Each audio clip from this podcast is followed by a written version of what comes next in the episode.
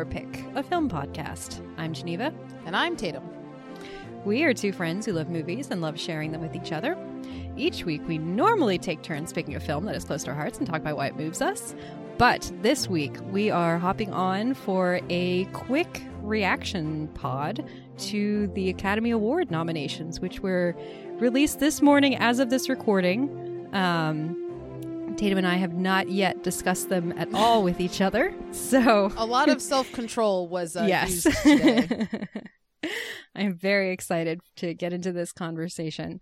Um, yeah, so let's just dive right into it. So, well, can Just- we can we yeah. start actually just by sharing our top ten films of the year, just to have like a Oh, palette start? from the beginning of these Oh. are our favorites, so that we have a reference for sure.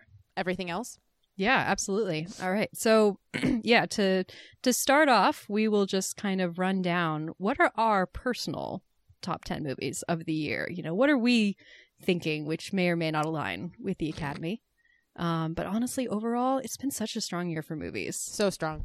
It's it's great. So, Yeah. embarrassment of riches. So, Tatum, do you want to start? Sure, I'll just do. uh So mine are ranked. I don't know if yours are ranked, Geneva, but Uh, sort of. Okay. I've spent a lot of time on this ranking over the last few weeks, but it still doesn't feel entirely solid, but it's solid enough. Um, so I'll start with 10 and then I'll move up to 1. So number 10 is Hayao Miyazaki's film The Boy and the Heron. Number 9 is Greta Gerwig's film Barbie.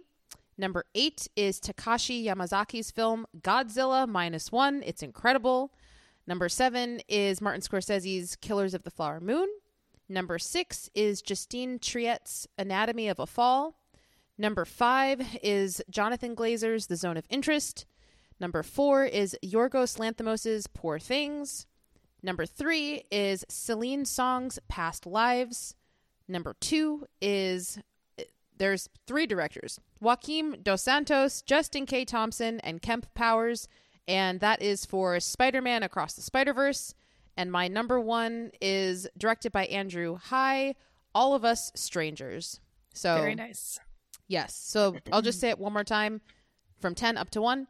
The Boy and the Heron, Barbie, Godzilla Minus 1, Killers of the Flower Moon, Anatomy of a Fall, The Zone of Interest, Poor Things, Past Lives, Into the Spider Verse, and All of Us Strangers.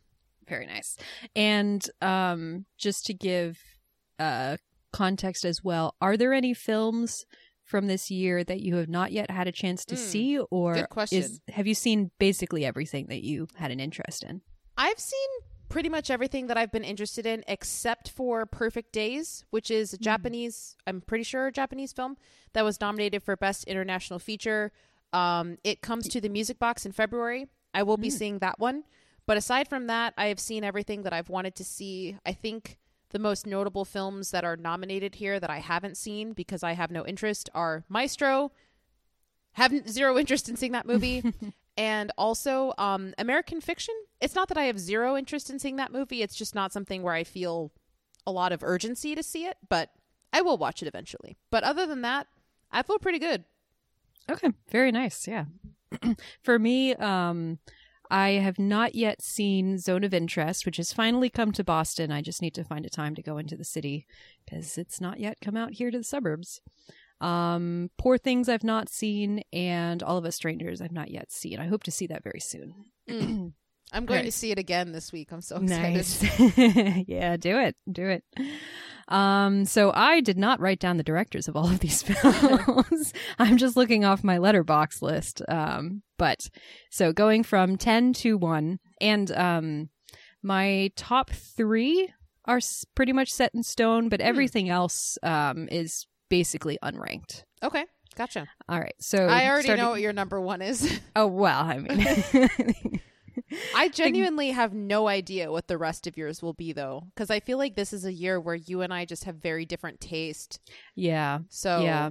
yeah. Well, like I was saying to you before we started recording, this year has been such a strong year for movies, and there are so many things in the sort of 11 to 20 spot on my list Mhm. that easily could slot into the top 10. yeah It's just kind of a a matter of sort of where I'm feeling today versus mm-hmm. tomorrow. What Yep. are things that kind of have stuck with me versus things that I acknowledge are excellent but just didn't stick as much. Right. And then also just kind of looking at what the Oscars rewarded and kind of thinking, well, let me get a few things in here that the Oscars overlooked, if that makes mm-hmm. sense. yeah, Okay. totally. All right, so starting with number 10 is Showing Up, the Kelly Reichardt film. I know technically that premiered at festivals in 2022, but it did not release theatrically in the United States till 2023, so I am counting it. Um, number 9, American Fiction. Number 8, The Hunger Games, Ballad of Songbirds and I love that so much. and what can I say? I'm a big Hunger Games fan. Uh, number 7, Society of the Snow. Number 6, May December. Number Mm, 5, Interesting.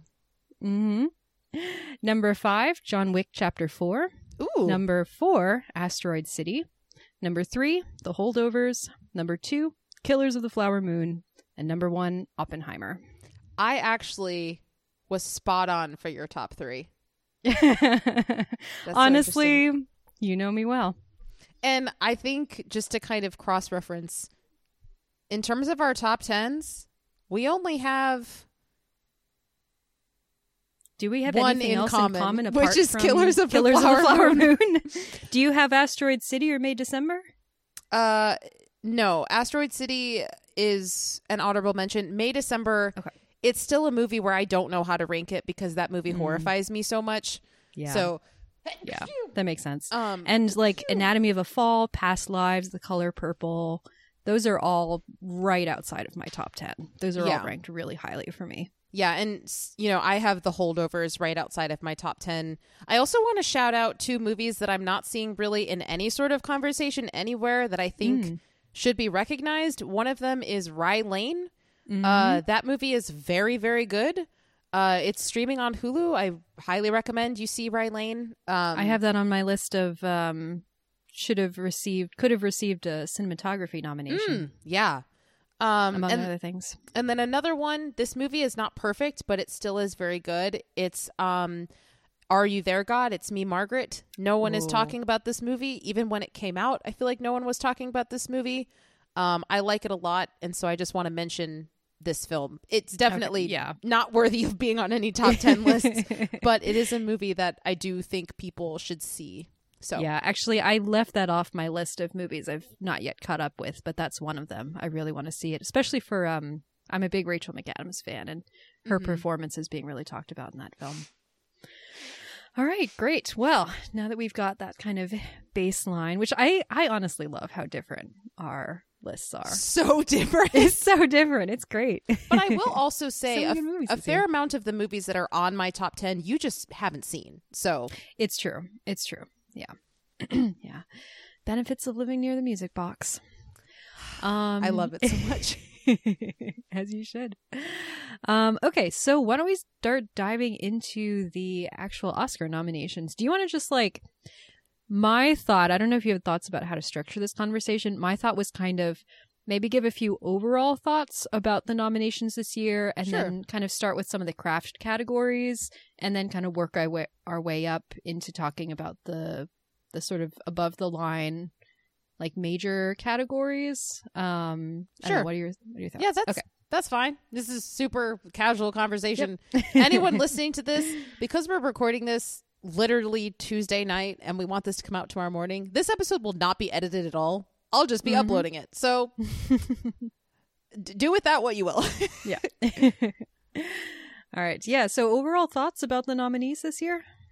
So I will say, so this list came out today. I am back at work, so I haven't really had a lot of time to ponder what is here. Um, but I will say that, with the exception of a few extreme upsets, in my opinion, I do kind of like the the nominees that we have this year. There are some movies that are in my top 10 that I think deserve to be recognized, but I was very aware that they're a long shot. Whereas there are other things that I thought were kind of a, a shoe in for being recognized and they just straight up weren't. Um, I'm very, very shocked at the high amount of nominations that Maestro has here. Um, I have not seen that movie, but I don't feel like I need to in order to know that there were lots of other movies that could have taken its place. Um, but I I don't know who Bradley Cooper paid. Uh, he he has a hard on for winning an Oscar. Um, the Oscars really love Bradley Cooper is the thing. Like he's been nominated multiple times. Yeah, you know, it's I I don't really get it, but that's kind of the biggest thing for me that I'm like, why is this getting so much recognition? But I- don't know. There's got to be at least one movie every year, I guess. Um, I'm thrilled that Saltburn is nowhere on here. I do not like that movie at all. Um, I, you know, the internet's going crazy. I'm sure everyone knows this, but I'm very upset that Greta Gerwig did not receive a Best Director nomination, and also that Margot Robbie did not receive a Best Actress nomination. I think that's quite strange. Um, and then getting on my pedestal, we've talked about this a little bit on the podcast before, but how the Academy doesn't really recognize things outside of their normal genre of whatever. Um, I'm very upset that Into the Spider Verse was not nominated for Best Picture. Um, I think that it is an incredible accomplishment. Uh, we've never seen a movie like this before. The time and the effort that that went into making this and the creativity behind it, um, it's it's atrocious to me that this movie was only nominated for best animated feature. I I think that's incredibly unfair, and I think it's purely because the Academy is biased against films that are not, you know, tr- traditional dramas or something like that. Um, so yeah, I mean, th- all of my other thoughts are kind of getting into specifics of the categories, so I guess I can I can hold off on that. But overall, I'm less angry at the nominations this year than I've been in years past. Um, the main thing is I just don't understand Maestro here. I think it's taken spots that other movies and other actors and things should have should have had instead. Um, and there's some Barbie shockers for me here, but other than that, I'm honestly kind of fine with it. So, yeah, Yeah. I largely feel the same. I'm I'm really excited about this pool of nominees. There there really isn't anything here where I'm thinking this is just an out and out, you know, absolute atrocity, which has not always been the case with the Oscar nominees. hmm Uh, there are definitely quibbles that I have here and there, and I'll talk about them a little bit as we go through. You know, places where I'd think, oh, I I really wish this has been had been bumped so that this thing could get in instead. But yeah, for the most part, I'm I'm really excited about this uh, crop of nominees. yeah. Yeah. Do you want to? Okay, so why don't we start talking about some of these kind of um, below the line craft categories? Um, Can I just say see. right off the bat, yes. all the power and all the respect to shorts and documentaries. Mm. I I respect them to the upteenth degree. It's just hard to watch them and hard to see them. So it's not that you don't deserve to be talked about, and it's not that you don't matter. It's just how do I see you? I I, I, I don't know. the Music Box does a does a short screening every year where they do all mm. of the live action shorts and all the animated shorts, but that has not happened yet. So Yes. I respect all of you. We are two people who have not been to whatever film festivals Right. these things are screening at. We do not have access to them, so we will yes, respectfully skip them. uh, skip them. Yeah. Would you rather have us not talk about you at all than talk Just about judge you them based on strong opinions, even though we don't know anything about it? So yeah. yeah, Uh, okay. All right. Well, let's start with let's see. Uh, we've got best sound here. We've got best costume design, makeup and hairstyling, Pick production one. design. pick one. yeah, so many good things. I was really excited to see um in costume design uh Barbie I think is a really excellent nominee for that. Um it is very disappointing that it didn't make it into makeup and hairstyling, which Mm. I know it wasn't on the long list as well and people were talking about that. I don't know what the reasoning for that is, but um the costumes certainly are an excellent thing to recognize. Honestly, I feel like there are other things that I, as much as I love Oppenheimer, I would have bumped them from costume design and makeup and hairstyling. Um, I was trying to think what are the things that I would have uh, put in costume design. Honestly, I think the costumes in the Hunger Games movie, Ballad of Songbirds and Snakes, there's some really inventive, futuristic um, costumes in that film that are very significant for the characters and who they are and the the development that they go over. I would have loved to see that recognized instead. Um, but you know, that's just kind of that's just me. Yeah, I feel like best costume design.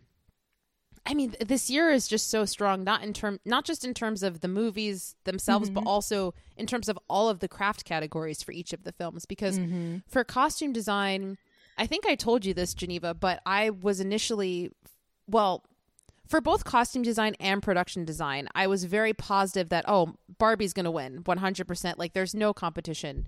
And then I saw Poor Things and I was like, man, mm. I mean, and so with costume design, I'm very torn because I wish that I wish that there could be a three-way tie because I think Barbie, Poor Things, and Killers of the Flower Moon all have exceptional costumes. Yeah, Killers of the Flower Moon has amazing costumes. So good. I mean, they're literally designed by a Native American woman who's it's just incredible. So I I'm thrilled that all three of those movies got recognized, but I'm also heartbroken that only one of them will win because I think all of them are phenomenal. Um, but Poor Things is the most otherworldly um, because Killers of the Flower Moon is grounded in reality, and then Barbie is also kind of grounded in reality in a certain sort of way whereas poor things is like this is this is a wild world and so because of that the costumes are just i, I mean they're they're the most beautiful inventive costumes i've seen in the 21st some of the most beautiful ones i've seen in the 21st century. I was blown away by them. Um so yeah I, i'm happy that all three of those movies got recognized there and whichever one wins i'm i'm happy for them. Um i don't think Oppenheimer stands a chance, and I have not seen Napoleon, but we've all seen costumes like that before, so let's move on. Um, but yeah, for makeup and hairstyling, I don't. I'm trying to think if I have strong feelings about that. I feel like even just in the very short 30 minutes that I saw of Society of the Snow, I feel like the makeup in that was very the very makeup good. in, in that is is fantastic. Yeah. Yeah. Um maybe we could see Killers of the Flower Moon here, but maybe not. I don't know. I'm kind of okay with that category. Um Yeah, I didn't have a whole lot of um, potential alternates. I did was kind of amused to see Oppenheimer there, where I'm like, what is the hairstyling? Like it's fluffing Honestly- up Cillian Murphy's hair and making him look like he's 25. I don't know. I feel like put like putting Iron Claw there could work or Ooh, that- even yeah. even May December, you know how the movie as it goes on, they kind of start to have the same hair and the same other. clothing and well, all there's that, that. iconic scene where they're standing in front of the mirror and she Julianne Mhm. Moore shows Natalie Portman how she does her makeup. Yeah. And even the hair in Asteroid City, I feel like and makeup too. I feel like the three of those probably could have kicked out Oppenheimer, but whatever. To each their own. Yeah, there are a lot of categories where I would have, especially craft categories, where I would have loved to see Asteroid City. Asteroid City is just so otherworldly the way it looks, you know, appropriate for a space themed movie. But, like, you know, I was like, does it go in cinematography? Does it go in production design? Like, it just, it looks like nothing else, you know? Is it, it looks animated in certain ways, but I don't it's think very it is. it's very Wes Anderson. I mean, all of his Mhm. movies have a very similar vibe, and I think the Academy is like, how many times are we going to nominate him for the same yeah. thing? Um, I say nominate him every time, but yeah, why not? I mean, you guys nominate Martin No Scorsese every like him. time, so um, but yeah, what do you think about score, Geneva?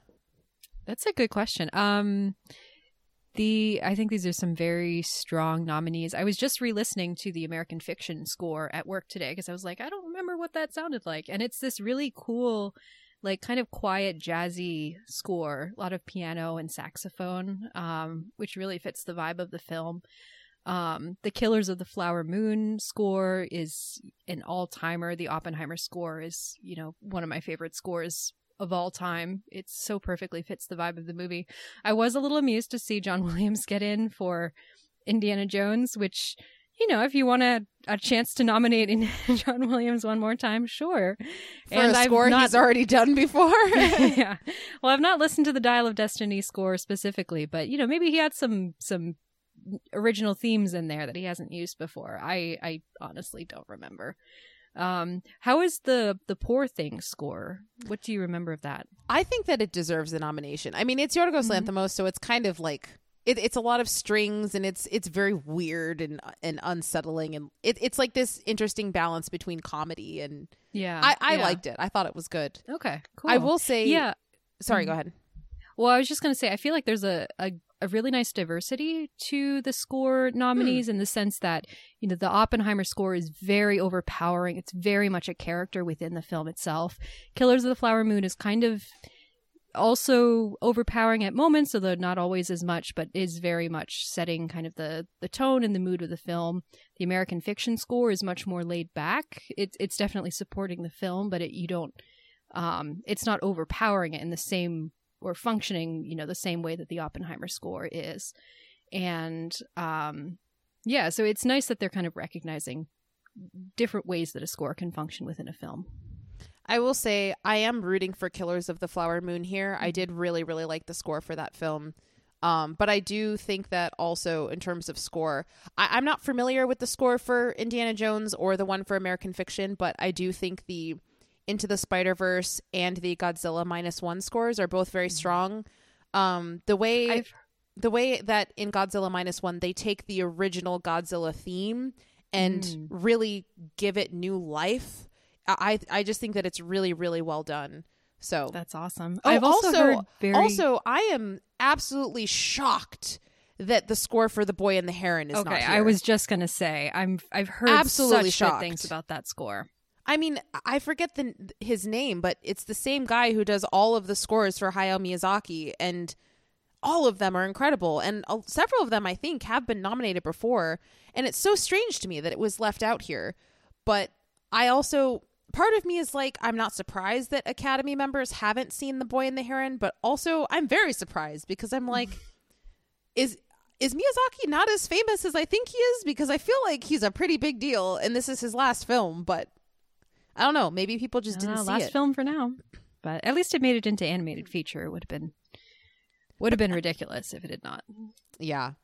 Yeah. Anyway, Well, I'm very this- I'm very happy to have that movie in my top 10. It moved in Mm. and out several times because I was juggling it with um the holdovers and the color purple, but I was like, I I need I desperately need this movie to be in my top 10, and so I put it at number 10. Nice, nice. Well, on a similar note, uh, thoughts on the best original song category? I, I'm sorry. Unpopular opinion. I don't like the I'm Just Ken song. I think it's very strange What? that it's like a radio hit. Ah, Um, I love it. I think it's a great song within the context of the movie. But Mm-hmm. I would, if I was just listening to that on the radio and didn't know it was from a movie, I would be like, what? I'm turning this off. I'm changing the station. what is this? Um, My brother introduced me to a uh, disco playlist on Spotify, which includes a disco remix of "I'm Just Ken." I'd be down for that. It rules. It rules. I'd be down for that. I think, obviously, maybe not obviously, but I would love to have What Was I Made For win here. I'm a huge Billie Eilish fan, as is everyone else on earth, but also leaving my fandom for her aside, I think that that song is just very, very strong. So, yeah, Two um, omitted songs, which I would have loved to see get in. Um, I don't know anything about the the Hot Cheetos song, so One of my coworkers today Uh, actually so we're we're still in prep and so they're Mhm. particularly like their day is a little bit slow right now. So they came into my office and they were like, "Yeah, I'm watching this movie called Flamin' Hot on my computer." And I'm like, "What is this movie?" I'd never heard of it until they told me about it and I was like, "That's it's directed by Eva Longoria." Like what? it's very strange. Anyway, yeah, no disrespect to the Flamin' Hot Cheetos song, but there are a couple others that I would have liked to see in. So one is the Dear Alien song from Asteroid City. Mm, Uh, I think mhm. that's what it's called. I did, should have actually looked up the title. Um, the one that the little boy Dwight sings, and then everyone's like doing a hoedown, and it's adorable. Um, the other is uh, Camp Isn't Home, which is the final song from the movie Theater Camp, which Mm. functions brilliantly within that movie. That's a movie that I've talked about a couple times on the podcast. I have some mixed feelings about it. I, generally positive, but there are some things that I wish had been kind of stronger. But that final song and the the the musical as a whole, like that that they have created within the context of the the movie that is one of the most powerful things about it. It's this really so for anyone who's not seen the movie, basically one of the characters is kind of put on the spot to improvise a song and she's kind of is like, "Oh yeah, uh camp isn't home, but it kind of is. Yeah, it kind of is. And then she's just kind of like talking about things that are going on in the room and like clearly making it all up on the spot. And they're like, what are you doing? But then at the very end of the movie, they set that what she's uh, played to music. And within the context of everything that's happened before, it's suddenly this really beautiful, powerful song about like, you know, finding a second home and family among all these people, you know, putting on performances, doing this this artistic work that you love and it's gorgeous and it works really really well. So I mean, it's not the type of movie that the Academy tends to go for unfortunately as we've just talked about, but I wished it would have it could have gotten in there. I also want to shout out the um the credits song for The Boy and the Heron. Um I, w- I mean, it's in Japanese, but I was sitting in the theater, and when the credits started to roll and this song was playing, they had the subtitles on the bottom of the screen. The lyrics were so beautiful. I started crying. I was like, "Oh man, it, it's just it feel." I I don't know if this is true or not, but I would not be surprised if Miyazaki had written the lyrics to the song himself. They were just so heartfelt and really emotional. So you know, there's no chance that the credit song of a Japanese anime film is going to be nominated, but I just want to say credit songs good. for movies are nominated all the time, you know. yeah, but not for Japanese anime films yeah, that no, I guess that's true. didn't get really much recognition anywhere else. Um, I also want to say too, before you asked me if the, if I'd seen all the movies that I wanted to see, there is one movie aside from Perfect Days that I haven't seen yet, which is Bottoms. I haven't seen Bottoms. oh Um, yes, I would like to see it at some point, but it just hasn't happened yet. So Yeah. yeah. What else, Geneva? what else? Um, let's see. Do you have any thoughts on best sound? Um, yes, of course I do. sound design or sound mixing, or is it just best? Oh no, it's just best sound. now it's just combined best sound, yeah, because Which no one so knew what the difference was. yeah, uh, yeah. Apart from I- Oscar obsessives like us. I will be. Th- this is probably one of the categories where I have the strongest sentiments. That like I will be mad if this movie does not win. Mm, I know what you're gonna say. I will be absolutely livid if this movie does if the zone of interest does not win best sound. I I I Tatum I'm- speechless. I'm sure that fucking Oppenheimer's going to win this award because that whatever that movie's going to sweep fucking everything, but Zone of Interest deserves to win this and Mhm. I know it's coming, but I will be mad when it does not win because I know a lot of people have not seen this movie um but if and when you go see it I, I I- it's I I have no words. So I'm preparing myself, but also I there is there is no competition for best sound out of any other film that was released this year. So that's that's my sentiments on that. All right, you hear that, Academy? Whereas I know. Geneva's probably rooting for Oppenheimer, but well, sure. I, I mean, I've not seen Zone of Interest yet, so I can't um, comment on that. Of the ones that I have seen, I would say Oppenheimer. Um, although I feel like, um, I don't know. I, I really enjoyed the Mission Impossible movie. I feel like this is a category that often goes toward an action movie just because sound is so integral to an action movie. So I wouldn't be mad if that got it, but I I think it's probably going to be Oppenheimer. yeah. Um, let's see. Production design. Any thoughts on that? Ugh, this is another one. Similar to costumes.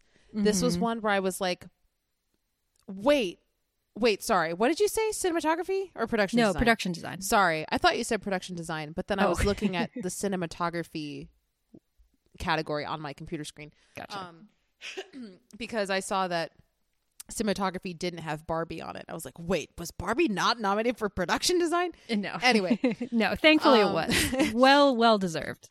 But yeah, so similar to what I was saying about the costumes, this was a category where I was like, hands down, Barbie's going to win this. Nothing, nothing can top it. Like, Barbie is, I, you can't top it. And then I saw Poor Things, and I was like, well, Poor Things is going to give this it? movie a run for its money. So I would be happy if if either of those won, but ultimately, I do think that Barbie edges out a little bit farther ahead. Uh, but I would be totally fine if either of them won. But man, the production design for Barbie, what, like I just, It It's is so good. good. It's so very good. Mm-hmm. Yeah, It's and it's such a such an important part of Barbie Land. Like that, Mm-hmm. Barbie Land is the production design. You Mhm. know, Yep. um, two things that I, two honorable mentions that I do want to shout out. Uh, Yeah. Asteroid City, as I said before, I think has incredible production design. Um, but also A Haunting in Venice, the um, Kenneth Branagh Poirot movie that I actually really, really liked, is very haunting and atmospheric. The entire movie is set within this crumbling Venetian mansion that has all these gorgeous sort of Renaissance peeling murals on the walls and all these antiques and long, um, you know, shadowy hallways and iron gates and things. The production design of that movie is incredible. I uh, really wish that it. I mean, there's no chance he was going to get a nomination, but Mhm. in my heart, it did. Yeah. I also wouldn't have been upset to see the zone of interest here. Um, but it's fine. Hmm. Uh, let's see. I'm kind of like going up on the list that I, have in I front think of me. ours are in different order. Okay, I'm Yeah. going on IndieWire. Uh, mm-hmm. Okay. Um, let's see. What about visual effects? Do you have any opinions on those? I These are- do. Mm-hmm. My opinion is that Godzilla minus one should win this. I I have not seen the creator. Um, I also have not seen Napoleon. Surprise, surprise! I've not seen Guardians of the Galaxy. I do not think that Marvel should be winning visual effects anymore. Uh, that's my opinion. But I think that Godzilla minus one should win this. It. I. I, I honestly wonder if it will be. I'm happy that it was even nominated here. Um, but I think it deserves to win, so I'm rooting for it. But also, in order for something to win, it requires getting a lot of votes, and I don't think people in the Academy have seen this movie, so Yeah. we'll see. But I will say in defense of Guardians of the Galaxy 3, I I don't remember what the history is of how many times Marvel movies have actually been nominated in this category and whether they have ever won. So maybe Mhm. there's a precedent, maybe they've already got their laurels and we can give it to someone else. I'm totally fine with that. But I will say Guardians of the Galaxy Volume 3, the emotional crux of the story, which I think works extremely well, um, is rests on the back of the character of Rocket Raccoon, who's voiced by Bradley Cooper, but is completely a CGI, you know, character. he's a he's a talking raccoon, and the technology and care that is required to create this completely CGI animal who you completely believe as a character who's walking around and interacting with other human beings and has a tragic backstory and pain and trauma and has a whole emotional arc. I think it's very, very well done. So I will say there's a strong case for Guardians of the Galaxy Volume 3. Again, if Marvel has been awarded in this category before, I'm fine with it not taking it, but I also wouldn't be mad if it did. that's a solid argument. I, I could you. see that. I haven't seen that movie, and I won't. But I Yeah. Fair enough. that, that seems like a very solid argument. So now I won't be livid if it wins. okay, well good. I'm I'm glad that I've at least But also, spared you that.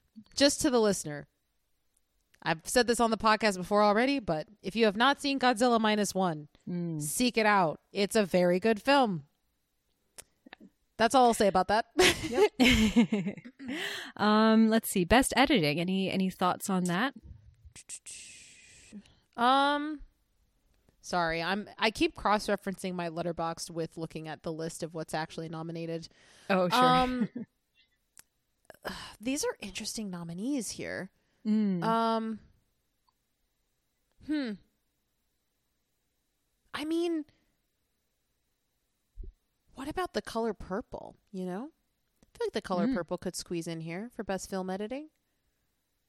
But also there anything you would have bumped out? I, I mean, I feel like editing doesn't particularly stand out to me that much this year. Yeah. I mean, it's like in Uh, some ways that's a good thing, you know? like when films are edited well, you shouldn't necessarily al- always be noticing them. Sometimes that's a sign of good editing, but sometimes it's a movie where the editing is really taking the forefront. Like Yeah. Oppenheimer is a movie where the editing is so much of what the film is doing. And I think Jennifer LeMay or Lame, I'm not sure how she pronounces her name, apologies to her, but I think she does an excellent job. Um, the Holdovers is definitely a movie where you don't really notice the editing, but it is it's really funny and propulsive and it moves really well. And I think the editing plays a good part in that. Killers of the Flower Moon is, you know, famously an extremely long movie, but I think it's so well paced and it keeps you moving. It keeps you interested. Thelma Schoonmaker does an absolutely fantastic job with it.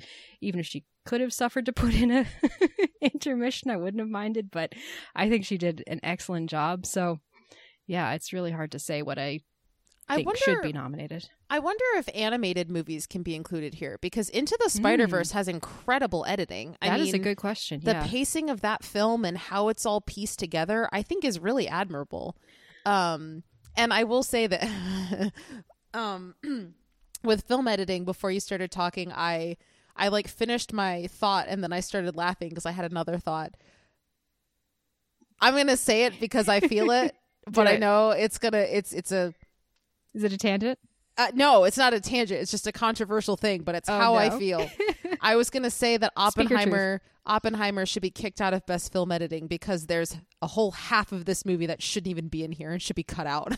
Oh my gosh. So the editing is terrible right because now. there's like half of the footage should have been cut out in the in the editing room, but it That is stayed in for reasons take. that I do not understand. like cut out the entire last hour of this film. Oh my we don't gosh, need no. it. It's garbage. and last hour is what makes the movie. Can I? brilliant. I just want to say for reference because I don't want to like Mhm. destroy this movie on this podcast because that's not the point. Mm. But I will say, my list of movies for this year, I saw I saw 23 movies that came out this year. Oppenheimer, I have at 18.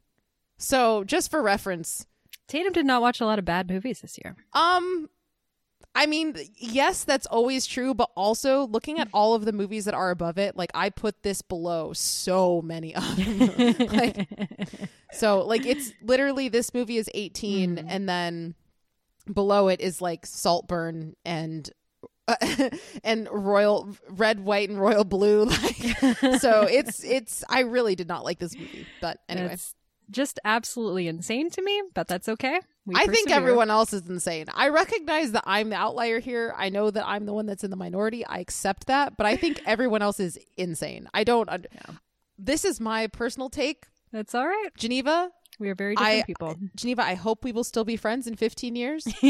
um, my suspicion is that this is a movie that in 15 years people will look back on it and say, "Why did that win Best Picture?" That is my opinion. It's gonna. Be, people are gonna look back at it and be like, "All these movies it went up against. Why did this win?" Mark my words. We'll talk All about right. it in 15 years. All right. When We'll- we we'll are talk still about it in friends. 15 years. yes. For the record, I saw 34 movies that came out this year. And Oppenheimer was Oppenheimer one. my number one. I I am genuinely curious though. Can Mm. animated fe- can animated films qualify for this? yeah, that is a great question because it, it the process I feel like of putting together a movie that It's is like shot editing is built into it already. I feel like. Yeah, exactly. Like so many, from what I understand of the animated movie process, which I'm not, you know, I'm by no means an expert, but it is so much more storyboarded and they are building, they're actually constructing each shot around where they expect it to begin and end. Mm-hmm. So the editing is kind of baked into the pre production process rather Right. than post production, but I, I could be wrong about that. That makes sense. I just I just am very upset that Into the Spider Verse does Yeah. not have more recognition here. I I feel like I don't know. Not that Letterboxd is like the end all be all gospel of film, Sure. but this is uh, you know if I look at all of my top tens or your top tens or most people top tens, this movie is overwhelmingly the most like five star film on Letterboxd. Everything else from this past year, everything else is like, oh, there's a lot of fives, but there's also some four and a halves and some fours and da da da. This movie, it is all five stars, and mm-hmm. people love this film. I'm just Question- like, how is it not recognized for more things here? I don't get it. Question for you, because I, I genuinely don't remember. Are there additional categories that the first Spider Verse movie got into that this one is not? And also, do you think there's a possibility that since this one is part one, they're waiting for part two to award it? I don't. I do not think that the first one was nominated for anything beyond Okay. animated feature, but I could be wrong. That's just going off the top of my head.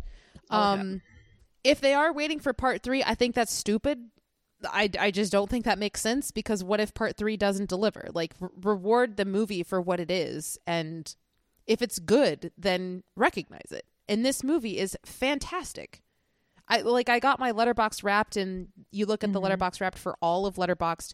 This movie is the number one film on letterboxd of the entire year. like it it's it's a crime that it's literally only nominated for best animated feature. I that's an insult to, to that entire crew of people that made that film come to be. But also, then I'll just get on a short pedestal about or soapbox about how the Oscars should have a category for best voice acting. Why is that not a thing? Um, it's been a debate for a long time. It should be a thing. It should be a category. Um, and stunt performers, you know, like what the heck? And ensembles and casting. Like there's so many other things. Whatever. Just gonna say that and then move right on by. No, I agree. I agree. Um, let's talk about the two screenplay um categories. this was weird for me this year. I was confused. Yeah, because um, famously Barbie moved from original to adapted kind of late in the game, but it was able to Adapted squeeze in, what? get a nomination. Yeah, adapted from the existence of Barbie. But like what? Like what? I don't have strong feelings about which Then category should we Barbie nominate Blackberry for best adapted screenplay because it's adapted from the phone? Well, Blackberry? I mean, Maestro is going into original screenplay that's adapted from someone's life, you know? I, ugh, I don't understand. Yeah. I, my personal soapbox, not soapbox, my personal feeling is that I don't have strong feelings about which category the Barbie screenplay should have gone in. I just don't think it should have been nominated at all. Mhm. Maybe that's a controversial thing to say, but I enjoyed the Barbie movie. I- I think a lot of things about it are great, including some things that were not nominated, which we will talk about. I think the script is the weakest part of it. I agree. I agree with you. I would definitely have put. I mean, Killers of the Flower Moon did not get nominated, and that is an absolute atrocity. That's crazy. And Especially I- considering how they changed it. Like they Mhm. took they they looked at the book and they originally wrote a script based off of that and then they Mhm. talked to the Osage people and they were like, "Oh, wait a minute. We need to add more of their story in here because this is too much about white people." And I feel like so much care was put into doing that. Granted, was it still written by white people and does it still feature white people? Yes, it does. But they they put a lot of effort into making that film more honest and representative of those people. Um so I'm I'm not Osage. I I, I don't know I, I know some people some Osage people don't feel the best about it, but some people do feel seen by it, so I don't really know. But I, I I definitely think it should have been nominated. Barbie is it shouldn't it shouldn't be here, but yeah. yeah. Um, and I mean, similar similarly with Maestro, there are some interesting things about that movie. I'm not going to say that movie is trash the way some other people are saying. I think there's some good things about that movie. I was not crazy about it, and I specifically think the screenplay is something that lets it down. So I would have loved to see something else get in. I would have loved to see, um, I don't know, Asteroid City. well, I was keep- gonna say, I was gonna Mhm. say the two movies that I would like to see here that aren't here. One of them is Asteroid City, and the other. Oh wait, no, I was gonna say Past Lives. Past Lives is here, so okay, cool. Oh. So Asteroid Yeah. City is the one that I feel Yes. like is is left out here that that I would like to see here. You know, Mm-hmm. Yeah. Yeah. Agreed. I wonder. I feel like the original screenplay is a lot more competitive because I feel like Mhm. Anatomy of a Fall is so strong. Past Lives is so strong. May December is so strong. And adapted screenplay I, I- I mean Poor Things? I I mean obviously I don't like Oppenheimer. I think honestly talking about Barbie and I do agree that that the script is the weakest part of Barbie. I think the script is the weakest part of Oppenheimer.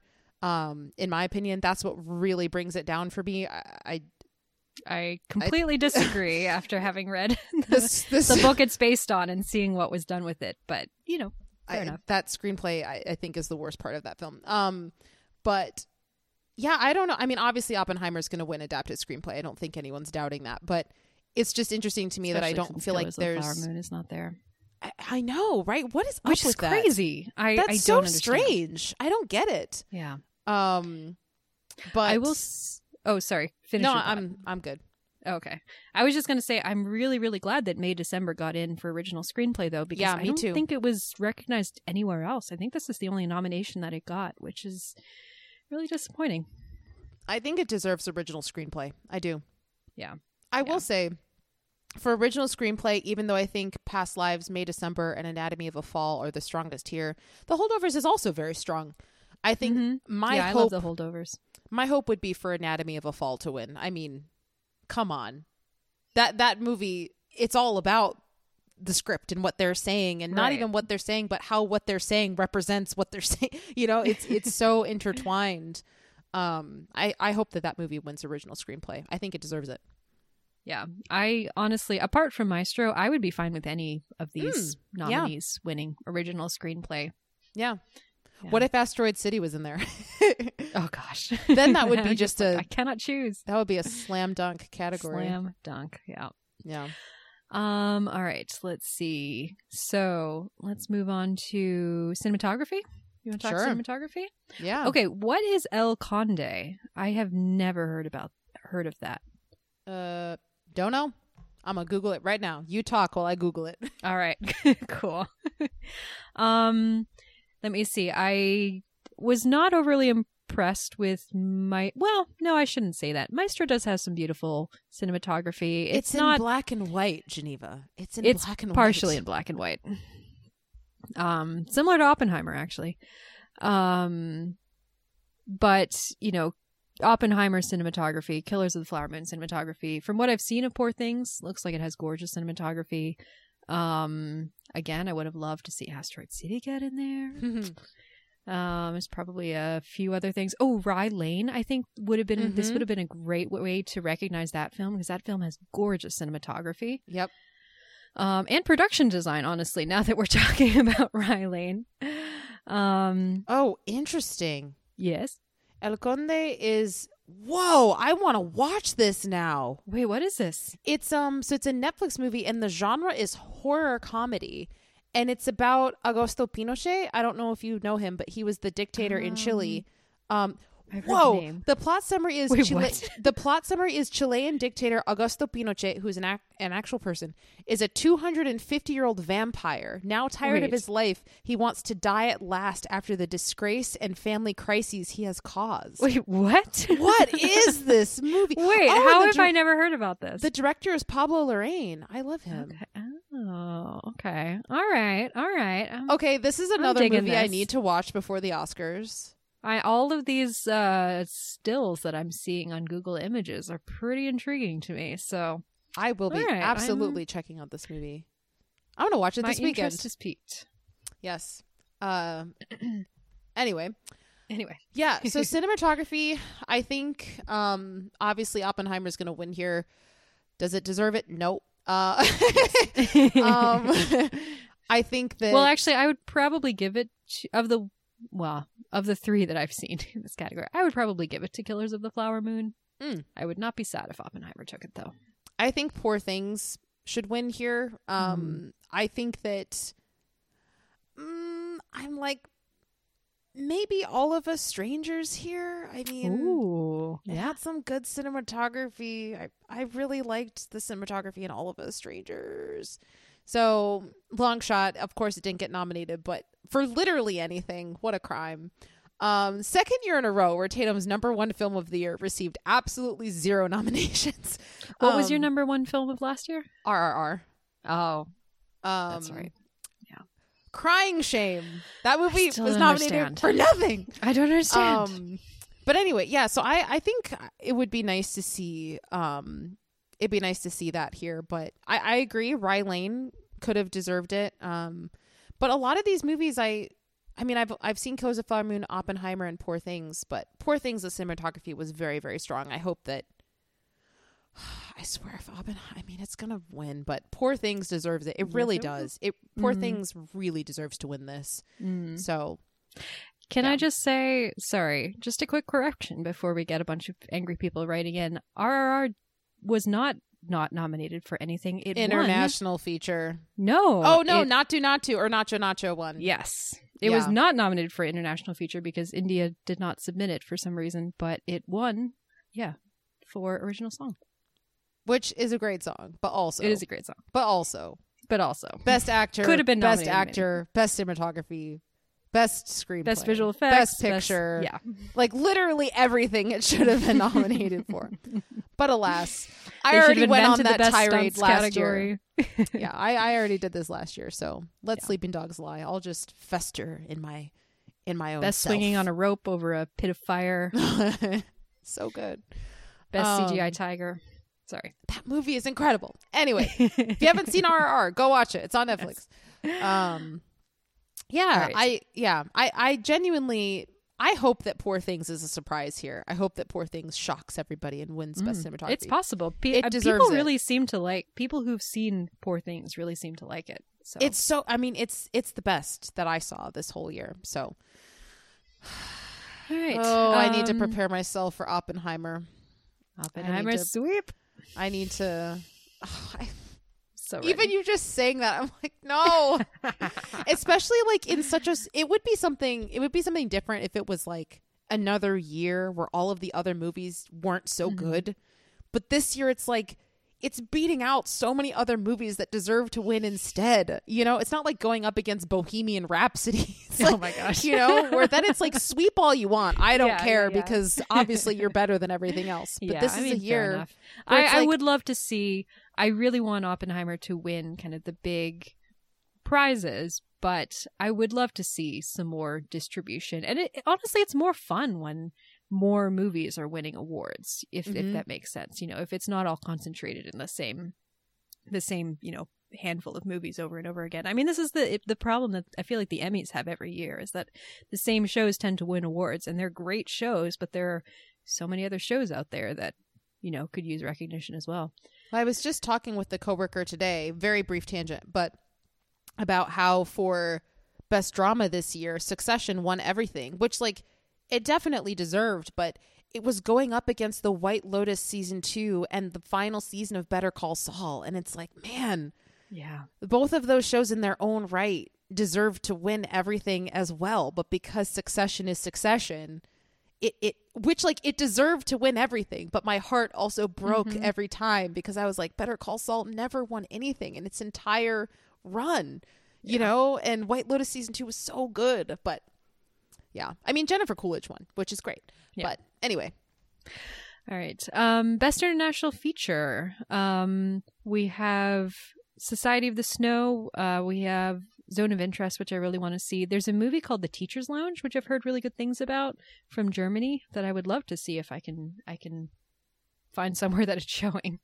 Uh, Perfect Days that you mentioned um, sounds really interesting as well. I was really amused looking over this list at how kind of you know Society of the Snow is a submission from Spain, but it's set in Uruguay and Chile. Mhm. Um, Zone of Interest is set in Germany, but it's a submission from the UK. Perfect Days, Wim Wenders is, I think, German, but it's a Japanese submission. It's like very international feature, which is great. yeah. Yeah. I don't know anything about Io Capitano. Mhm. Um, is that someone that you've heard of? No. Mm-mm. Yeah. Maybe I'll Yeah. honestly maybe I'll check that one out with uh, the Teachers Lounge because I I would like to see them. Um, but yeah, I mean I haven't seen Perfect Days yet.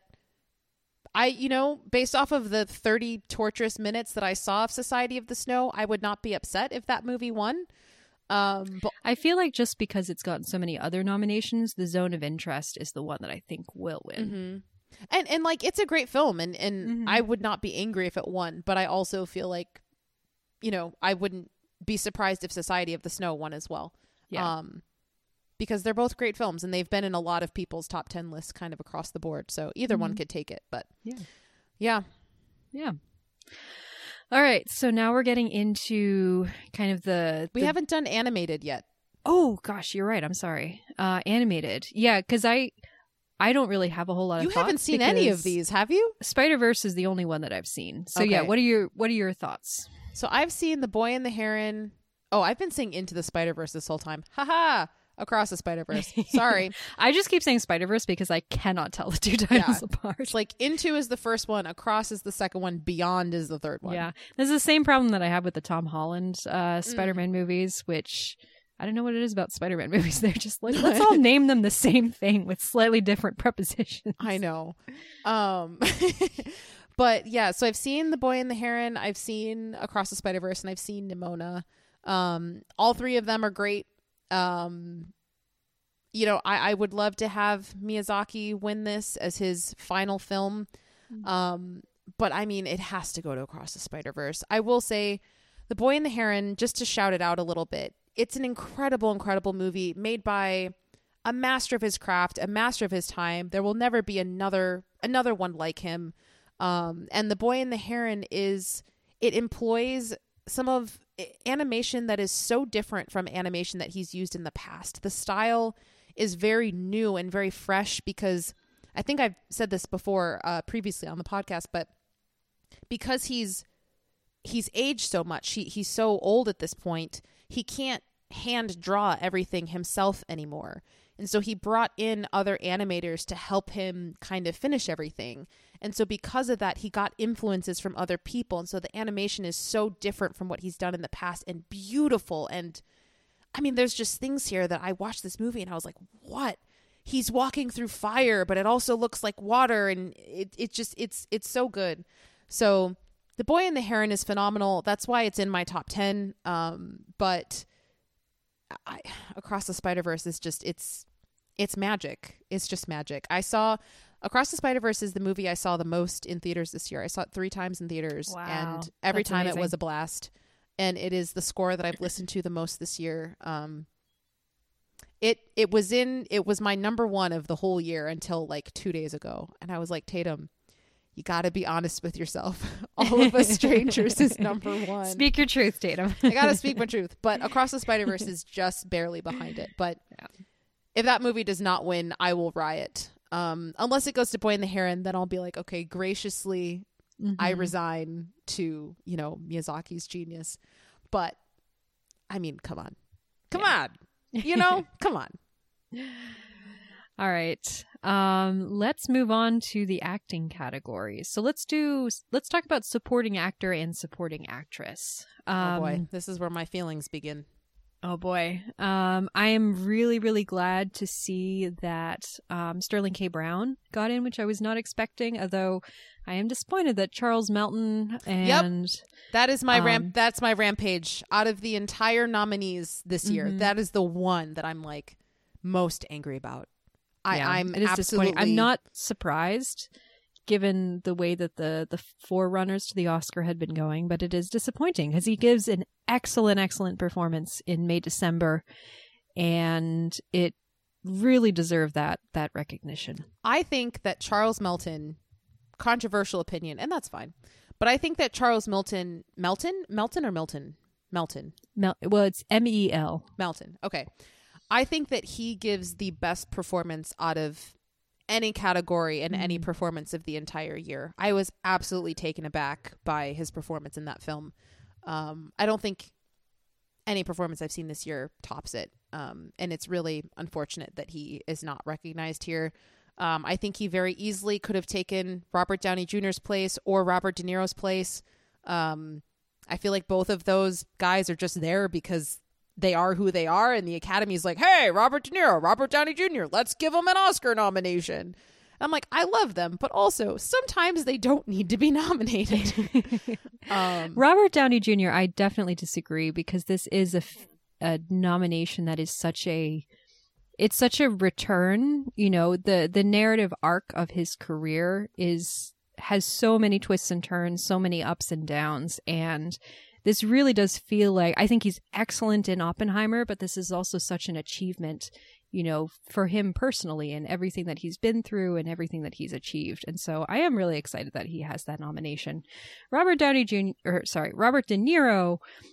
I think he's very good in Killers of the Flower Moon, Mm-hmm. Yeah, but I agree good. with you that I I would not be sad if if we could have bumped him to make way for Charles Melton, you know, a young upcoming actor who's giving a really excellent unexpected performance or um Paul Mescal. I mean, I've not seen all of us strangers, but Um, I don't think Paul Mescal deserved a nomination here. I mean, Oh, I, I I love Paul Mescal. He's amazing. I mm, there has there is nothing that he's done that I have not weeped Right. while watching. I love him. He is a genius.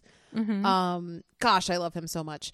But for that mean, movie specifically, there yes. not really enough to to. but I will say his performance is stronger than Robert De Niro and Robert Downey Jr. So I will say since Charles Melton is not nominated here, uh, which I th- it's clear I would want him to win, but since he's not here, I think it should go to Mark Ruffalo. Um, Hmm. But also, this was another thing where I was like. Ryan Gosling, he's got it locked down. Of course, he's going to win this. Like, no one can compete with him. He was so good as Ken. I love Ryan Gosling when he does comedies. He's so weird and it works. Um, but then Poor Things came out and I was like, well, I'm just having a, an internal battle between Barbie and Poor Things this year. Um, Fair enough. So honestly, if it's Mark Ruffalo or Ryan Gosling, I'll be happy. Um, I- honestly, I'll, I'll be happy with either of them. But I wish Yeah. Charles Melton was here. I I don't think it's going to be either one of them, but who knows? We'll see. Who do you think it's going to be? Robert Downey Jr. Barf. He's been winning everything else. Why? He's the worst part of that movie. What are you talking about? The last 45 minutes of that movie are trash. Why? You are Ah! insane for that. They're so. oh, God. it's all right. It's all good. Um, all right. Supporting actress. Um, Danielle Brooks is kind of the the only recognition that The Color Purple has had, but I was very glad to see her get in. Mm. Uh, America Ferrera in Barbie. Yeah. Do we even need to talk about this? I mean, I, Amer- I love America Ferrera. She is a wonderful actress. I'm very happy for her to get an Oscar nomination, but that role is so underwritten, and I just Geneva, Geneva, hot take. I think Mhm. she's going to win. I no. I think she's going to win. No, there's no. I think she's gonna Da'Vine Joy Randolph has been getting every I mean, all sorts of forerunners. that's my pick. I want her to win, but I think America Ferrera's might Oh win. my gosh! If if she wins, I'm I'm I'm calling it right now. Mm. I'm not saying she deserves it because she doesn't, but I think she might win. all right, I will prepare myself. Like I would have rather have seen like Issa Rae there, like any of the you know, like Sure, yeah. so many of the other supporting you know, women. Moore. in- I don't know yeah, if she would have gone in for supporting or lead, but um, I think she Rachel been supporting. McAdams for um, "Are You There, God? It's Me, Margaret." I've She was seen good that in that movie, movie. but she has She was good in that movie. she had some excellent buzz. America Ferrera is just so random here, but it's like I think It's because she Because had that that monologue, which was terribly written, in my opinion. because of that monologue, yeah. yeah, yeah. To be clear, I don't say it's terribly written because I disagree with the content of the monologue. I just think it's extremely obvious. And anyway, it's fine. It's Yeah. fine. yeah. Happy for Barbie to get Can. I also say, I mean, I just think that this category in general is just kind Mm-hmm. of weak this year. I mean, Emily Blunt doesn't really do anything in Oppenheimer. Yeah. Um, I haven't seen Nyad, so I don't really know. Mhm. But there just isn't really much going here. The only person that I feel like should be here that isn't, from what I've seen, Mhm. is Julianne Moore. But other than that, I'm like, no one else really. I mean, you know, I mean, like you said, Yeah. Rachel McAdams. I guess that could have been fine. yeah. Um, or honestly, Taraji P Henson I thought was great in the color purple. She did a very good job. Um, but you know, it's fine. Yeah. I hope it's Da'Vine Yeah. Joy Randolph, but it could be America Ferrera. I will prepare myself. um, honestly, um, sorry, I just keep bringing up Asteroid City, but Scarlett Mm. Johansson is really wonderful in that film. hmm Um, I mean, there are several different acting performances in that film that could have been nominated, but I think she's one of them. Anyway, um, let's move on to lead actor and actress. Sorry, Don't know what that was for. I just saw Bradley Cooper Maestro, and that was my Oh, immediate reaction. It's like, oh, yeah, I mean he's he's good in it. I don't like the movie. He's he's doing his Oh. thing. this is another movie actually that I wanted to see before the Oscars. Rustin. Mm. I wanted to see Yeah, Rustin. I'm very curious about it. I've not heard very good things about the movie itself, but from what I've heard, Colman Domingo is incredible. I mean, as he usually is, he's an incredible actor. Um, Yeah, this is a. I feel like this race, the the way it's looking, it's very much Giamatti versus Murphy, which I'm Yeah. totally here for. I agree. Whichever one wins, I'm Yes. I'm perfectly happy. Yep. Um, Can I say I'm very glad that Leonardo DiCaprio was not nominated agreed? here Agreed. because his performance. I love Leo; he's one of my favorite Mhm. actors. But whenever people are like, "He gave one of the best," I'm like, "No, no, he didn't." His teeth, like you know, like it, it was his downturned, uh, yeah, angry it, cat, like grumpy cat expression. Yeah, like he didn't do a bad job, but it's like be- Yeah. one of the best performances Well, of the year. No, I don't know. I Um, kind of argue that but he did a bad can job. I just say, Mhm. I got Andrew Scott, guys. Come on, yeah, come, guys. on, Like I just justice for Andrew Scott. That's Yeah. all I will say. Yeah. I will also say I did really like the um the lead actor in Godzilla minus one. I thought he did a Mm. great job as well. Um, I really liked his performance, but yes, I do think this is Cillian Murphy versus Paul Giamatti. Um, I, I I am not a fan of Oppenheimer, but if it is to win an Oscar, Cillian Murphy is the one who deserved Yeah. it. His performance is the only good thing about that movie. His performance is one of many good things about that movie, but it's yeah, it's incredible. And then Paul Giamatti is also incredible. I'm so happy that Jeffrey Wright got a nomination as well. Um, I think he's really wonderful in American fiction. Would So- you? I know that you liked. You, you were a little bit more fond of this movie than I was. Not that I wasn't fond of it, but Mm. would you? Did you have any desire to see Zac Efron here? Uh, yeah. I mean, I have. Let me see. What did who did I write down? Yeah, Andrew Scott or Zac Efron really um, would have been happy to see. I mean, I wouldn't want him in over Giamatti Murphy or Wright, oh no, but Mm-mm. over Cooper, and then I've not seen Rustin, so I can't really comment on Colman Domingo. Um, Mhm. yeah, I would have loved to to see him in that category if possible. yeah, Andrew Scott. Come on. Yeah. Come on. Come on, I don't. I don't think. I- think that's another circumstance for all of us strangers. In addition to other things, I just. I just don't think enough people saw all of us strangers. Yeah, it came I out too late in the, the year. case. It's a small indie. You know, Mhm. I just don't think a lot of people saw it. yeah, which is a crime. But I think that that's I think that's the main reason why it didn't get nominated for more things. You know, Yeah. it doesn't have the mass appeal of something like Oppenheimer, but I still think had people seen it, it would have been Mhm. nominated for more. Yeah. Yeah. Yeah. Um, best actress, I feel like the race similarly to best actor, this is kind of Mhm. coming down to a like Lily Gladstone versus Emma Stone. oh, what I've been seeing. I disagree. Oh, who who are you thinking? I mean, I feel like Lily Gladstone's going to take it. I don't Mm. really I don't really see anyone else taking it, but I could be Okay. wrong. But yeah, what are your thoughts? I yeah, so I think it's kind of a, a three way race right now between Emma Stone, Sandra Hüller, and Lily Gladstone. Mm. Sandra My- Hüller is fantastic. My personal pick is Sandra Hüller. Honestly, um, I Mhm. think she gives the strongest performance out of all of these people. Um, I love Lily Gladstone. Um, I also love Killers of the Flower Moon. But the more I've thought about it, I don't think her performance is as strong as people are thinking. And it's not because her performance is bad. It's just because I don't think she has enough material to work with. Mm. Um, so I don't think it's her fault. Uh, I think that if they'd given her more to chew on, she would have really, really knocked everyone else out of the park. But she just didn't have enough. So, um, Emma Stone, I love her to death. I think she would deserve to win, but she's already won an Oscar and she's been nominated. She's already won two Oscars and she's been nominated like infinity times. Yeah. So I really, really want Sandra Hüller to win here. Mm. Um, but it'll probably be Lily Gladstone. Let's be honest, which I'm fine with. I wouldn't be Yeah. upset by that. Yeah. But my I'd be- favorite performance would be Sandra Hüller. Yeah. Yeah. Um, yeah, cannot comment on Annette Bening and Nyad. Carey Mulligan and Maestro. No, she's she's good, I guess. I just I have so many problems with that script, and a lot of it is Mhm. around the the use of the the wife character and Mm-hmm. Yeah.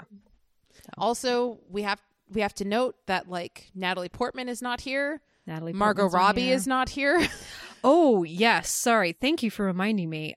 That is a big like It's a big problem shot. that I have. it's a yeah. big shot. honestly in within barbie the two things that i think are strongest about the movie apart from like you know like the excellent craft that we already talked about the production design the costume design etc the best thing about that movie is how it was directed and how the the starring actress who somehow manages to convey, you know, the sense of a plastic doll who has come to life and kind of has no interiority and is developing interiority through the throughout the film. Like that's a it's a really difficult performance and she makes it look so easy. I mean, I, I really like Margot Robbie. I think she's a really talented actress.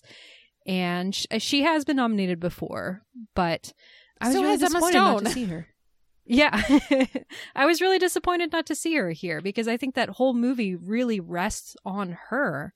And, you know, Ken is the spice. Like, Ryan Gosling is fantastic, but the movie would, in my opinion, collapse without her. So I think it's just the price of, like, making it look too easy, you know? I mean, yes, I agree with you. And me and a friend, we were laughing about it today, and we were like, how ironic is it that the movie in the movie called Barbie, Barbie did not get nominated? I Like, that's Not just a great crazy. look, honestly. Um, but yeah, the the movie it lives and dies by her performance, Mm-hmm. and um, you know, obviously Ryan Gosling is a in, very very incredible supporting character to that film, but without Barbie and a convincing Yeah. p- performance. Also, sorry, this just came to my brain out of nowhere. Mm-hmm. Best supporting actress nomination for Kate McKinnon. Like, hello, I would have been okay with that. I mean, Mm, Okay. look at look at who's in here, Geneva. Like, Mm. she could have taken the place of like, over America Ferrera? yeah, or even Emily Blunt. But I don't know. I I'm like, I I I wouldn't have been mad about it. But- yeah, you probably like Kate McKinnon a little more than me. She's a little more. I don't know. I I sometimes she can sometimes be a little bit alienating for me, but I wouldn't. I, I actually do like her in Barbie, so yeah, I I wouldn't have been too mad about it. So you think Lily Gladstone's gonna win? That's my prediction. Yeah. I mean, we'll see. I might That's my wrong. prediction as well. But Sandra If she Hüller's doesn't, I think it'll be Emma Stone. Who's your pick though? Who is my Yeah, like well, who- because I haven't seen Poor Things yet. Oh, okay, yeah, Um, I do like Sandra Huller, but I think I would give it to Lily Gladstone. okay, yeah. gotcha. All right, best director. Bum bum Bum, bum bum, Or or should we go wah wah? I mean, it's a strong list. I think um, Mm. Greta Gerwig not being on the list is obviously a Terrible misstep. disappointing. But honestly, I don't know who I would kick off. I mean, I've, again, I've not seen Poor Things yet. I've not seen The Zone of Interest yet. But Christopher Nolan, incredible achievement with Oppenheimer. Justine Triet, Anatomy of the Fall is fantastic. Martin Scorsese, one of the greatest to ever do it. Um, yeah. I'm glad that we have at least one female nominee. You know, it is possible, Academy, to nominate more than one woman in one year, but one of these days. it is happen. possible to nominate one less white man. Can I just say mm-hmm. it? It very much so bothers me that Greta Gerwig got a nomination for Little Women as a director and did not get a nomination for Barbie because I feel like the directing in Barbie is so much stronger than it is. At least Oh, I think she was nominated for Little Women. I'm pretty sure she was. That Double check me on that. I will double check you on that. That But- sounds right, but I'm gonna. it just Fair. bothers me across the board, whether it's an acting performance or cinematography or directing or whatever, when people get nominated for something that is not as good as other Mm-hmm. things that they don't get nominated for. That's just something that bothers me. And I think it's just awful that Greta Yeah. Gerwig was not recognized here. Um, When you say the directing, you, in your opinion, is stronger for um, uh, for Little Women or for Barbie than for Little Women, what do you mean? we will talk about that when we're not recording because it will take me quite Okay. a while to describe that. And you and I are both falling asleep. um, Um, she was not nominated as a director for Little Oh, Women. she okay. was nominated as a director for Lady Bird, which she should have been. She her screenplay was nominated for Little Women Okay, and for Lady Bird. Lady Bird, incredible film. If you haven't seen Yeah. it, go watch it. Yeah. it's a perfect film. and great should be changed achievement in about it. directing too. Yes, exactly. Um, but yes, I think it's very sad that she is not here. Um, I think goes without saying. I don't think Christopher Nolan should be here. Uh, don't think Oppenheimer is a good movie. Uh, and I think a lot of the reason why it's not good is because of choices that he specifically made that I think are bad choices. Uh, just why? That's all I have to say. But everyone else, I'm fine with. I think. Mm-hmm. I think my preference would be to have Martin Scorsese win. I think his accomplishment Mm. in Killers of the Flower Moon is it's it's it's a massive achievement. Um and I would love to see him win best director for this cuz he hasn't won best director in a long time. Yeah, and I don't know I don't think he's won since The Departed and I don't know if he's how many more movies he's going to be able to churn out. And this would Hopefully be such this would be such a great final win for him, you know? Mhm. his the directing in this is so so incredible. So Yeah, i I'm would love to see Scorsese win, but it's Yeah. probably going to go to Nolan. Yeah. As and it is well deserved. Let me just say, I know you disagree, and that's fine. But I am really, really excited. I just feel like I need to be vocal about my feelings because everyone else agrees with you. So it's like all of your opinions go without saying, whereas mine have to be said because no one else is saying them. and I just feel like I need to express, you know, my my counterweight to that. You that is Um, that is your right. uh, Martin Scorsese has been nominated a gazillion for gazillion Oscars, but I think he's only one actually won. I think he only won for The Departed. Yeah, he for directing. Yeah, he only Yep. won for The Departed. Yeah, Yep. Which is Crazy. what I'm saying. I, like I would love to have him get a, a win for Killers of the Flower Moon. That'd be so great. But whatever. All right, and then finally the the big the big final category, best picture. Um So I've seen all of them except Poor Things and Zone of Interest. Looking forward to catching up on those two. Um, for me, I feel like it's very much, I mean, kind of like I said before, like kind of what I would have expected. You know, there's not really a whole lot of surprises for me. I'm glad Barbie got in. Um, I'm glad that Past Lives got in. Um, and, you know, I definitely would have subbed Maestro out for a couple other things that we've talked about uh, on this podcast already. But overall, yeah, I'm not too mad about it. What do you think? What do you think? I'm not too mad about it either. I think the main crime for me here is I think Maestro should be swapped for Across the Spider Verse. That movie should be nominated for Best Picture. Um, I think it should win Best Picture, but at the very least, it should be nominated. I'm very bummed that it's not here, um, especially with a uh, just a mediocre film like Maestro. Even though I haven't seen it, but you keep slamming Maestro. what if you watched it? I'm not- Like, Wait a second. It's like my favorite movie Make way, all of us strangers. New favorite film. See, I, I'm not. It's not that I hate Maestro. It's just looking at this list of all of these other movies. I No, know I it's not as good as them. I just Mhm. know No, it's I not. understand. Um. So I really It's, think and it's that. it's coming from someone who has seen it. It's not. yeah, I, I really think Across the Spider Verse should be here. Um. I'm really bummed that it's not. It's like why does Toy Story three get a nomination and then this doesn't? Like I just uh, whatever. Um.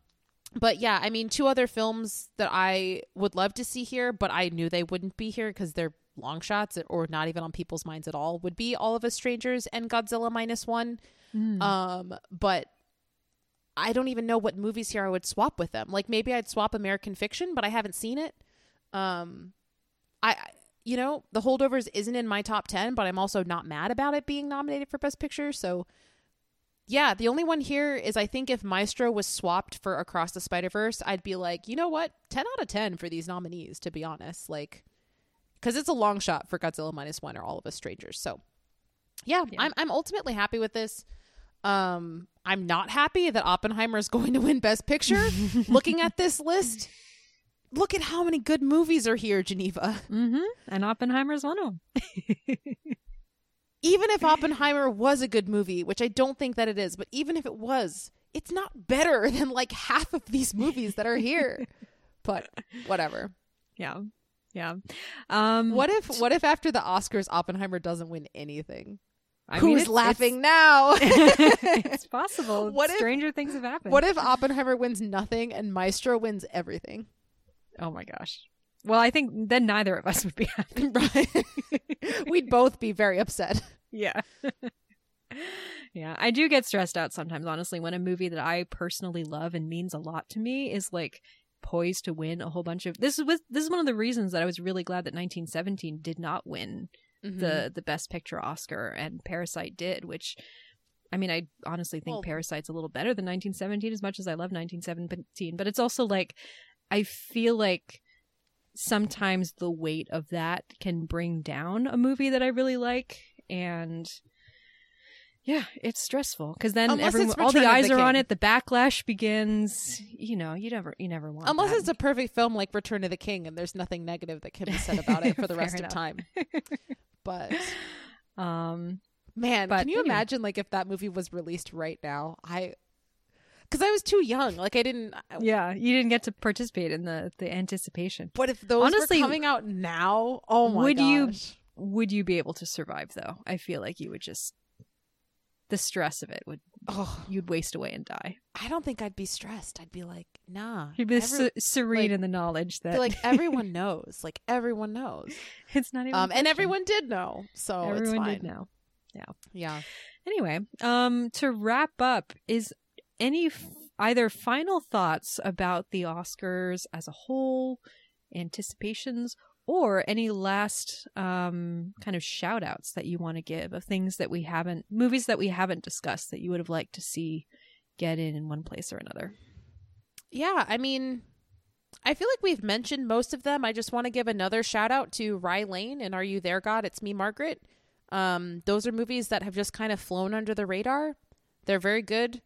Um, so yeah, but everything else, I mean, I I feel relatively good this year about the nominees. There are a few things that should should be here that aren't, and a few things that are here that shouldn't be. Um, but overall, I think I'm going to be more excited about the nominations than the winners themselves because it's all going to be fucking Oppenheimer. So, um, I know that we're going to have a post Oscars discussion episode, but I don't really know what we're going to talk about because it's all going to be Oppenheimer. I'm sure there are going to be some some upsets, and like you said, maybe Oppenheimer won't sweep. Maybe it'll be a shocking, um, shocking surprise. Sometimes people get things get a lot of nominee no- nominations, but then don't actually win. Like Mad Max actually no, Mad Max Fury Road won like everything except for A 30, of- so yeah. never mind. um, but yeah, I'm this. This has just been such a strong year for movies, and Mhm. I'm so thankful for this past year because 2024 is going to be a little dry, I think. Um, but we'll see. Movies Yeah. kind of just come out of the woodworks later on in the year. I feel like. I mean, So we got we've got Dune Part Two. We've got Dune Part Two. We've got a new Bong Joon Ho movie coming out. Mhm. We've got yeah, we've got we've got a, a Kristen Stewart A24 lesbian film which like Yeah. what Tatum's else could we be Tatum's new ask favorite for? we have Alex Garland's Civil War which I'm intrigued to see. Mhm. Um so you know, it's it's not it's not nothing. Oh, the the Coen brothers or Ethan Coen also has like a lesbian movie coming out which I'm excited about as well. So We've got uh, Richard Linklater's Hitman. Yep. You know, we, Excited about that. it's not going to be a Um, terrible year, but I don't think it's going to be as strong as this past year. yeah. Well, let's do some last minute like because I'm just looking through my Letterboxd list and there are a couple other like performances or random things that I'm like there's no way this would have gotten nominated and so I didn't mention it, but I just want to shout it out. yeah, go Um, for it. So in Iron Claw, we already talked about how great Zac Efron is, but all of the the actors who plays it, play his brothers are really excellent. In Mhm. particular, I really loved Harris Dickinson's performance. I thought he was really wonderful. Um, in Mission Impossible: Dead Reckoning, I have been a Hayley Atwell fan for years, and I think she is so wonderful in this movie. She's such a movie star. I think people need to build so many more like big movies that allow us to gaze upon her gorgeous face on a tall screen. What about um, um, as far as shout outs, what about uh uh cinematography or production design for John Wick? Oh, yes. You yes. I would be very happy with with either of those things. Um supporting Oh gosh, I'm so mad at myself that I didn't even think to shout this out. Donnie Yen in John Mm. Wick chapter 4 for Mhm. supporting actor. His the physicality of great. the way his fighting style um is incredible. So good. Um, There's also a Rina. I don't know how to pronounce her last name. I apologize. She's a pop star, but she was also a supporting actress in John Wick Chapter Four, and she's also incredible. So shout out to her. Um, let's see. Uh, a lot of people were disappointed, myself among them, that Glenn Howerton did not get recognized, get, did not get nominated for Blackberry. He's really, really great in that movie. Um, let's see. Jennifer Lawrence is so fucking funny in No Hard Feelings. I love her so much. it's a fearless performance. Not nothing that the Academy would ever nominate, but um, she was just having a good time. she's great. She yeah, she was she's she's like I'm back, guys. Yep. So you know I'm back. Um, yeah. Um, trying to think if there's any anything else. Anything from you that you want to shout out? Nope. I want to go to bed. Okay, me too. All we do this for you, listener. But Mhm. also, we do this for us. But also me and I were going to do this anyway. So You know, right before we started, I was like, Tatum, I'm really tired. This is going to be needs to be a short episode. And here we are, like almost an hour and a half. yep. So, all right, we're gonna make make that it. We're gonna call it a day. So I'll just say real quick what we'll be talking about next week. Um, next week we will be talking about the movie Blindspotting from 2018. I think it's 2018. So yeah, it's a great film that a lot of people haven't seen, um, but it's worth watching and worth talking about. So yeah, come back for Blindspotting. Yeah. All right. Well, thank you everybody for listening. Uh, enjoy the rest of your day or night or you're listening to Enjoy the rest of your life. I don't know. yeah. Have a nice life. All right. but Okay. also come back and uh, listen to us again. Can you guys tell that it's almost 11:30 p.m. Geneva's time and almost 10:30 p.m. my time? We are delirious. Oh boy. Thanks for All putting right. up with us, everybody. All right. Bye. Bye.